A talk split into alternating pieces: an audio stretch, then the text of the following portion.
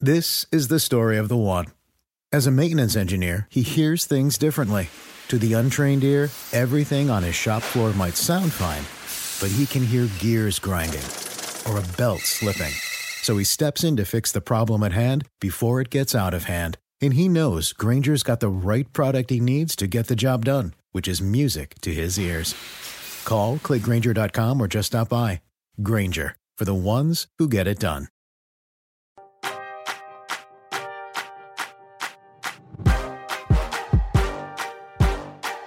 Hey everyone, Matt Straub here. Welcome you to the Rotoworld Fantasy Basketball Podcast. The first round of the playoffs is getting close to its conclusion, and what a thrill it has been. Seven out of eight first round series are either at three games to one or already over in a four game sweep.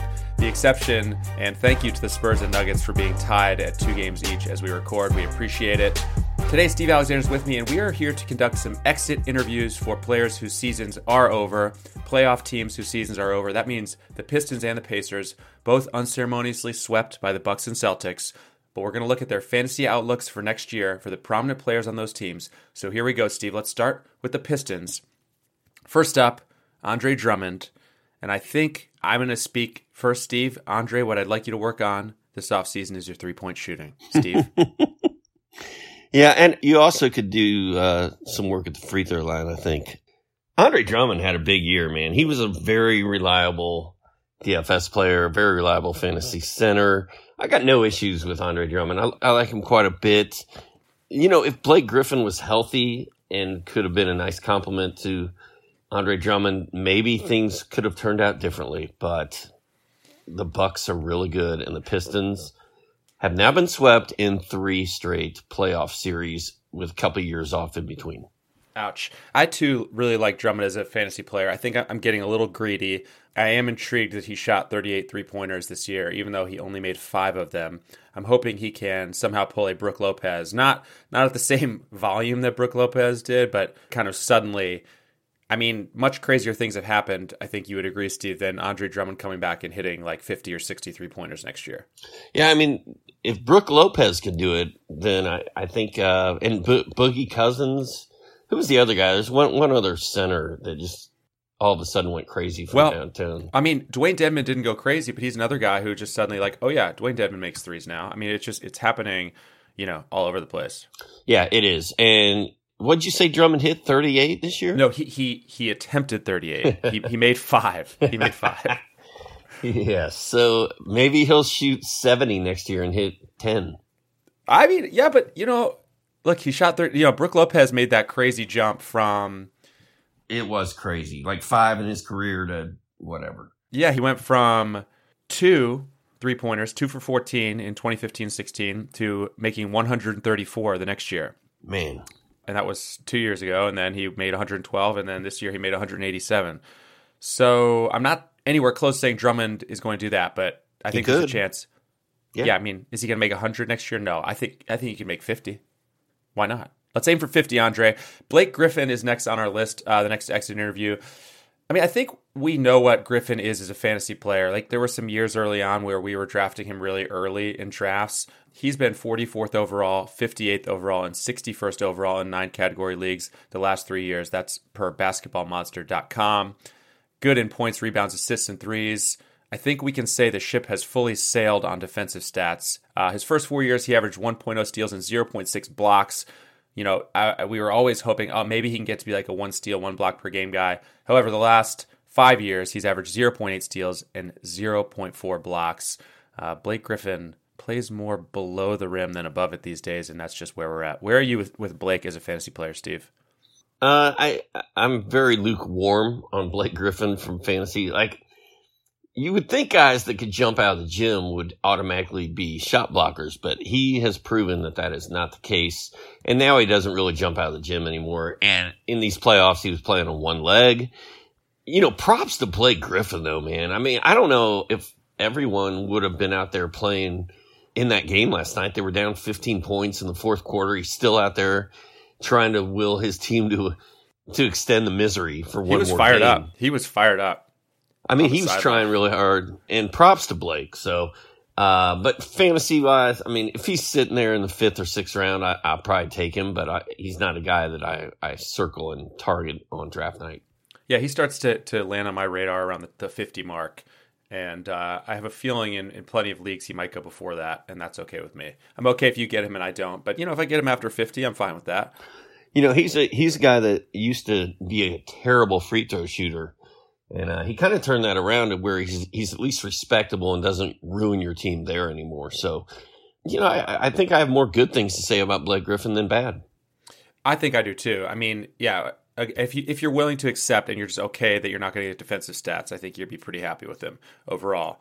Seventy six percent from the line this year. After Blake Griffin, we realize that the Pistons are not, or at least were not this year, a fantasy factory. Uh, the next highest player in nine category leagues would be Reggie Jackson at 142nd overall. Um, he got some points, got some assists, got some threes this year, but like Emmanuel Mudiay, he was just not that good of a fantasy player and I am mostly not interested next year. There is an asterisk, which I'll tell you in a second. What, what are your thoughts on Reggie? Do you have anything you want to say to him? I was surprised that you were able to hold off Ish Smith as long as you were, which was basically all season. I mean, I think I had Ish Smith in DFS last night. I think he had seven points on FanDuel. Uh, Reggie had a Reggie he had another big game. I'll tell you what, Reggie was.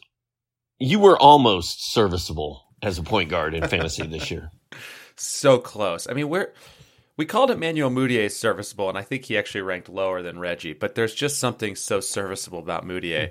Uh, Reggie actually had a good uh, a good sweep. Uh, averaged 18 points, seven assists in that four game loss to Milwaukee. The one the one asterisk for me on Reggie Jackson, which I mentioned, is he actually is in his walk year next year, and he could potentially have a big a big walk year. He's 29 and, you know, last chance to get a big contract. I don't think he'll get that big of a contract, but, you know, aiming for a multi-year deal of some kind. Uh, so I could see him actually having a pretty good year next year. That would be the one reason for me to draft him, you know, sometime after 100 in fantasy.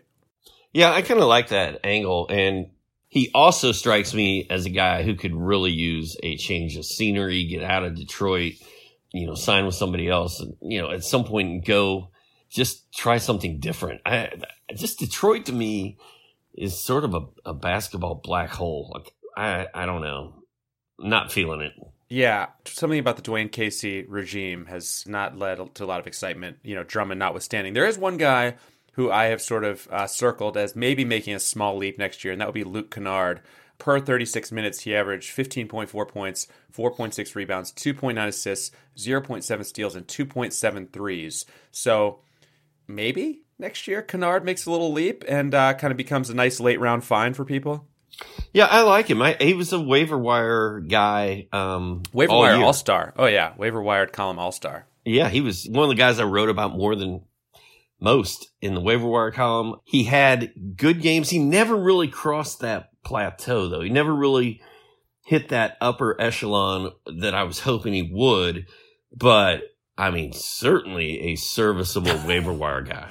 No question. The other thing I like about Luke Kennard is that when you search his name on basketball reference, uh, the only other player with Kennard in his name is a player named Kennard Winchester, who played in the early 90s, and that's an awesome name.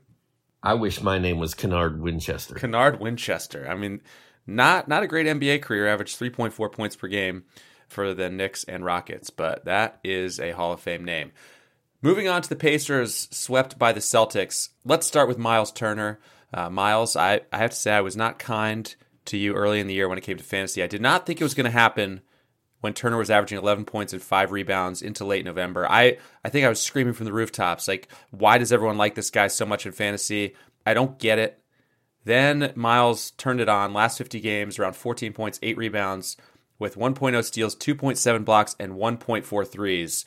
So uh, yeah, that'll do it. Still just 23 years old. I will now fight for him in drafts. And, you know, you may have to take him inside the top 20, though. Yeah, I, I really uh, like Miles Turner. He burned me the year before last, or I guess last year. He was good for me this year. He's he's always even though he was good this year, like like you said early in the season, it was easy to rip on him and say, you know, why why isn't this guy doing what I thought he was going to do. And, and he still hasn't really had that breakout season. And I kind of feel like he still has it inside of him. So I think, I think next year he really could take it to another level. And I think after getting swept in the playoffs by Boston, a team they should have been able to compete with uh, a little better, hopefully the Pacers go to Turner and, and, tell him, look, we need you to put this team on your back and, and be the horse. So I think there is a lot of upside and a lot of potential coming his way. And he did start, you know, for anyone thinking, oh, well, Turner just flipped it on after Oladipo's season ended. He did start to turn it on before Oladipo was done for the year. So it wasn't just a phenomenon where Turner suddenly took off, you know, when that offense opened up without Oladipo. Now let's talk about Victor Oladipo. He was closer to top 50 than top 10 in the 36 games he played this year. Now coming back from a pretty brutal knee injury. Steve, are you going anywhere close to Depot in your drafts next year? And I'll pair that with the question like what if you can get him in, you know, something like the 35 to 40 range hypothetically? Yeah, man, I went all in on Oladipo this year and how'd that work out? took him, you know, at the end of round one or early round two uh, a bunch of times and did not end well. I had him and Vooch on my 30 team league and we would have really made some noise had, had Oladipo been around. But you're right. When he, even when he was healthy and playing, the numbers were not what we were expecting. And, and I know when he got hurt, right before he got hurt, I was like, man, Oladipo's bound. He's got to turn it on at some point. Like we thought that the best was yet to come and then it was over. So it was a rough year for him. Now he's coming off the knee. I, I'm going to treat him as a mid round value pick, probably. Yeah. I mean, it's hard to imagine him falling too much further than, you know, where I mentioned him, but maybe. Maybe he does. I don't imagine I'll get him in many of my drafts. And I think there's a chance whoever drafts him uh, ends up getting, you know, you got a shot at a, at a great bounce back year, you know? I mean, no one was forecasting DeMarcus Cousins to come back. Well, some people were, but but a lot of people didn't expect DeMarcus Cousins to come back and, and look like himself. And that's a different injury, but it's a brutal injury. So much crazier things have happened than Oladipo coming back and, you know, looking really impressive. But you also have to worry about, you know, is load management going to enter the conversation with Oladipo this season? Is he going to play Kawhi Leonard esque 60 games? So, with all of that in the equation, I, I hope to stay away. Yeah, and the other thing about Oladipo is he has one of those names that resonates with people. Everybody knows who Victor Oladipo is. He, he's, his name alone carries an extra weight with it. So chances are you're going to pay more for Oladipo next year than, than you should, but that's just the way it is. Different story for Thaddeus Young, who had a very quiet, workmanlike, downright boring top 70 season in fantasy, uh, 65th overall in nine category leagues. Listen to this, Steve. Listen to this stunning collection of numbers 12 and a half points, six and a half rebounds, 1.6 steals, 0.5 blocks, 0.6 threes. I mean, if that doesn't knock you out of your chair, I don't know what will. He's too bland for me. I, am not going to draft him in the middle rounds. He does have value though, and some savvy fantasy owner will probably get him much later than they should. Well, I think his value's all tied up in his steals. He's always been someone who gets a lot of steals, and he's also been someone who is, for lack of, of, of a better word, I mean, he's a serviceable NBA power forward. That's that's what he does. That's he should be the poster child for this podcast, but um, you know, Thaddeus Young is he's a guy that will be there in the tenth or eleventh round, and that's when you take him and you just plug him in and let him go. He's not going to win you a championship, but he's not going to hurt your team. He'll probably make it better. It's a, he's a, a, phenomenal value there. It's just not exciting. We're all looking to you know to hit a home run that late, but someone who takes him around hundred, if you can get in there, that's smart. I mean, you just jumped you know three rounds in value. Yeah. So good job to whoever took him in the draft in the future. I mean, we're talking the future. Good pick, smart pick. I'm not making it, but that's a smart pick. Uh, Darren Collison is another guy who I expect to end up on none of my teams. But you know what he is, Steve, and I'll say I'm just going to say it. He's pretty serviceable as well. The Pacers are sort of I mean, this is a serviceable squad. Uh, Collison was 84th overall in nine category leagues. You know, slow start, but he he got it done again. Around 11 points, six assists, some steals, some threes, low turnovers. 11 points and six assists puts you in the top 85. It does, man. It does because well, and and keep in mind like under two turnovers per game, good percentages. This is more about what he doesn't do wrong. He's a guy who just doesn't kill you in the in those in percentages or turnovers, so that helps his value. Yeah, I thought he was going to be better when he came over to the Pacers when Oladipo went down.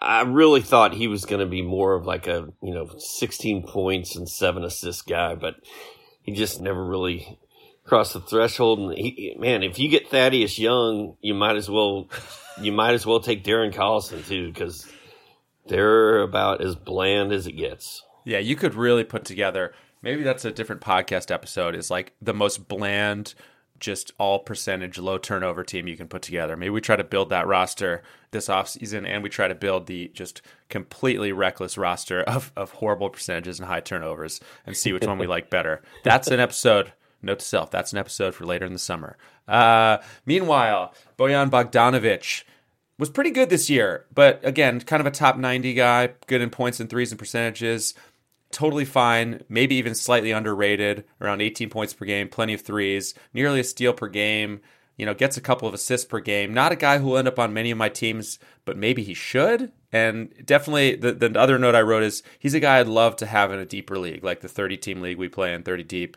He's awesome for that. And in a deeper league, I think he's even more valuable than in a shallow league. I still can't believe there's two B Bogdanoviches in the NBA. Yeah, and they're both both pretty good. They are um, both pretty good. Well, they're they're both serviceable at least. God, we say I, I got to stop. It's it's hard. I mean, once you start, it's got to stop. All right. Well, let's let's try not to say it again the rest of this show. Okay.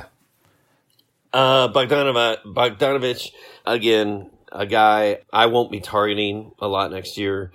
I do kind of like him though. I like him as a pacer he seems to fit really well in that team. Fills in the gaps when guys are missing as well. But uh, he is what he is. He's like you said. He's like three categories, and that's about it. Very durable though. Also, uh, 80 games played and 81 games played the last two years. One other name on the Pacers to ponder would be Domantas Sabonis. He averaged around 14 points, nine boards, three assists this year defensive stats were not there for him. He did rise from 165th in nine category leagues to 112th this season. It just doesn't feel like, you know, with the Pacers roster built the way it is, that there's much, you know, more ceiling for him kind of in a platoon with Miles Turner. Do you agree, Steve? I, you know, I like the player. I wish he got more defensive stats. I, I, don't really see a blueprint to much higher than top 100 value. Yeah, I don't either. As long as Miles Turner is there, it's going to be really hard for him. Uh, Arvydas Sabonis was one of my favorite players. Portland Trailblazer. This is his kid, but he, he's not in a very good spot in Indy being uh, stuck behind Turner. And I, I think that pretty much sums up his fantasy value. You know, maybe you take him uh, with your last round pick in a regular standard draft if you need a backup center, I guess. Yeah, I think he's worth owning, but that's about it. That's about as much as you can say. Meanwhile, the Magic, Nets, Clippers, Thunder, and Jazz are all on the ropes, down three to one as of this taping. But you do not get an exit interview on this podcast until you're officially out, so they are all going to have to wait. Steve, quickly, some news and notes before we get out of here. Just a couple topics to hit. The Suns, as you may have heard, have fired their coach, uh, Igor Kokoskov. And I think everyone in the basketball universe is just kind of asking the question, why? It's a rhetorical question, I think, but what? what is there anything else to say? Not really. I mean, what? I don't really know what is going on in Phoenix. I don't like since Tom Chambers dunked and Charles Barkley was there. I mean, and Steve Nash. Like, what is going on? They have seven uh, small forwards seven NBA starting small forwards on that team, I think. They have a coach nobody's ever heard of who had no chance with this group of people on his team, and now he gets fired. I, I, again, I, I don't know. And I don't know how you can build something if you keep starting over. Like I, I don't have any idea what's going on. It's been widely written that Devin Booker will now be playing for his fifth head coach at age 22. Uh, are you? Is that how you're trying to get him to stay? what? I mean, okay, all right, whatever. Matt, think about that. Five head coaches, and he's 22 years old. It's crazy. It's I don't even. I don't. That doesn't even seem possible. It's just so befuddling. Like, there's nothing really new. I don't have anything new to say, just because it seems like you know Kokoskov was kind of universally appreciated as like you know a, a, smart basketball mind, and I just don't get it. Like, what are you firing him for? And they went 19 and 63. Weren't you expecting to go? Ni- didn't you want to go 1963? That's what you Were, wanted. He executed the plan. Trying to go 19 and 63. Yeah, if he had gone 40 and 42, you fire him. All right, I'm is done. it all Robert Sarver? Is is that's? I mean, that seems to be the sort of the underlying thing that I re- that I read. I you know, yeah. Is Anyways. his is his hero James Dolan, Jimmy Dolan? I mean, his idol. Great times, great times. His mentor, whatever. Okay. uh, one other thing on a more positive note, we had a we had a Roto blurb up recently about Miles Bridges, you know, and about his strong finish to the season. This is Coach James Borrego on Bridges from this article on NBA.com after the Hornets' regular season end ended is this a quote we would mention during the regular season? Probably not, but it's the off season, so we have time. Borrego said, I didn't really have expectations of him coming in. I just wanted him to grow, and what I can say is that Miles Bridges grew throughout the season. He became a starter for us. He belongs in this league. He belongs out there on that floor. He ignited us over those over these last two or three weeks, and his ceiling is very high. I can't wait to watch him work this summer. The first game you see him on the floor next year, I think you'll see a much different player. He understands what he needs to work on. We have a lot of time before we tip off next season okay, we don't really take coaches at their word all the time. Coaches say things and they don't really mean anything. But I think there's something to this. You know, especially to me, the line, he became a starter for us, I think resonates with me. Bridges' last 12 games, around 12 points, six boards, three assists, 1.3 steals, 0.9 blocks, 1.5 threes, 22 appearances in the waiver wired column. Uh, his per 36 numbers were, were right around there. So I really like this guy heading next year, and he's a guy I'm going to have circled after we get past the middle rounds of drafts.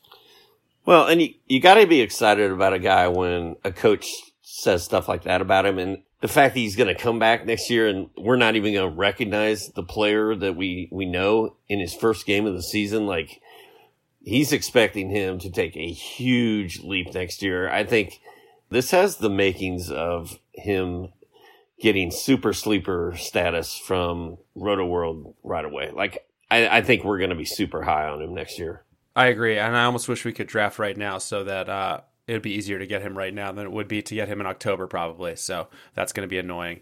But yeah, I'm excited about him. I'm intrigued, and I like it. Steve, anything for you uh, that you'd like to add before we uh, get out of here on this episode? I'm going to the Atlanta Braves game on Friday. I'm pretty psyched about that. And are there any bobbleheads being given out at that game? Uh, Ronald Acuna Jr. bobblehead night. Oh, very nice. Ironically, isn't that a weird coincidence? All right, well, enjoy that. That is about it for us. Don't forget to subscribe to the show on Apple Podcasts, Spotify, Stitcher, wherever you listen, and you can rate and review the show as well.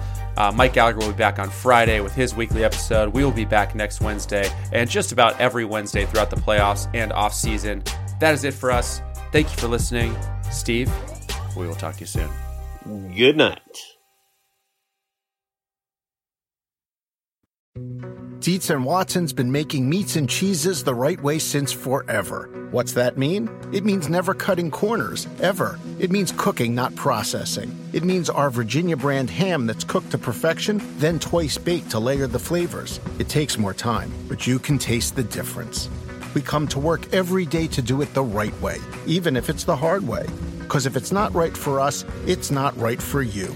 Dietz and Watson, it's a family thing since 1939. The longest field goal ever attempted is 76 yards. The longest field goal ever missed? Also 76 yards. Why bring this up? Because knowing your limits matters, both when you're kicking a field goal and when you gamble. Betting more than you're comfortable with is like trying a 70 yard field goal. It probably won't go well.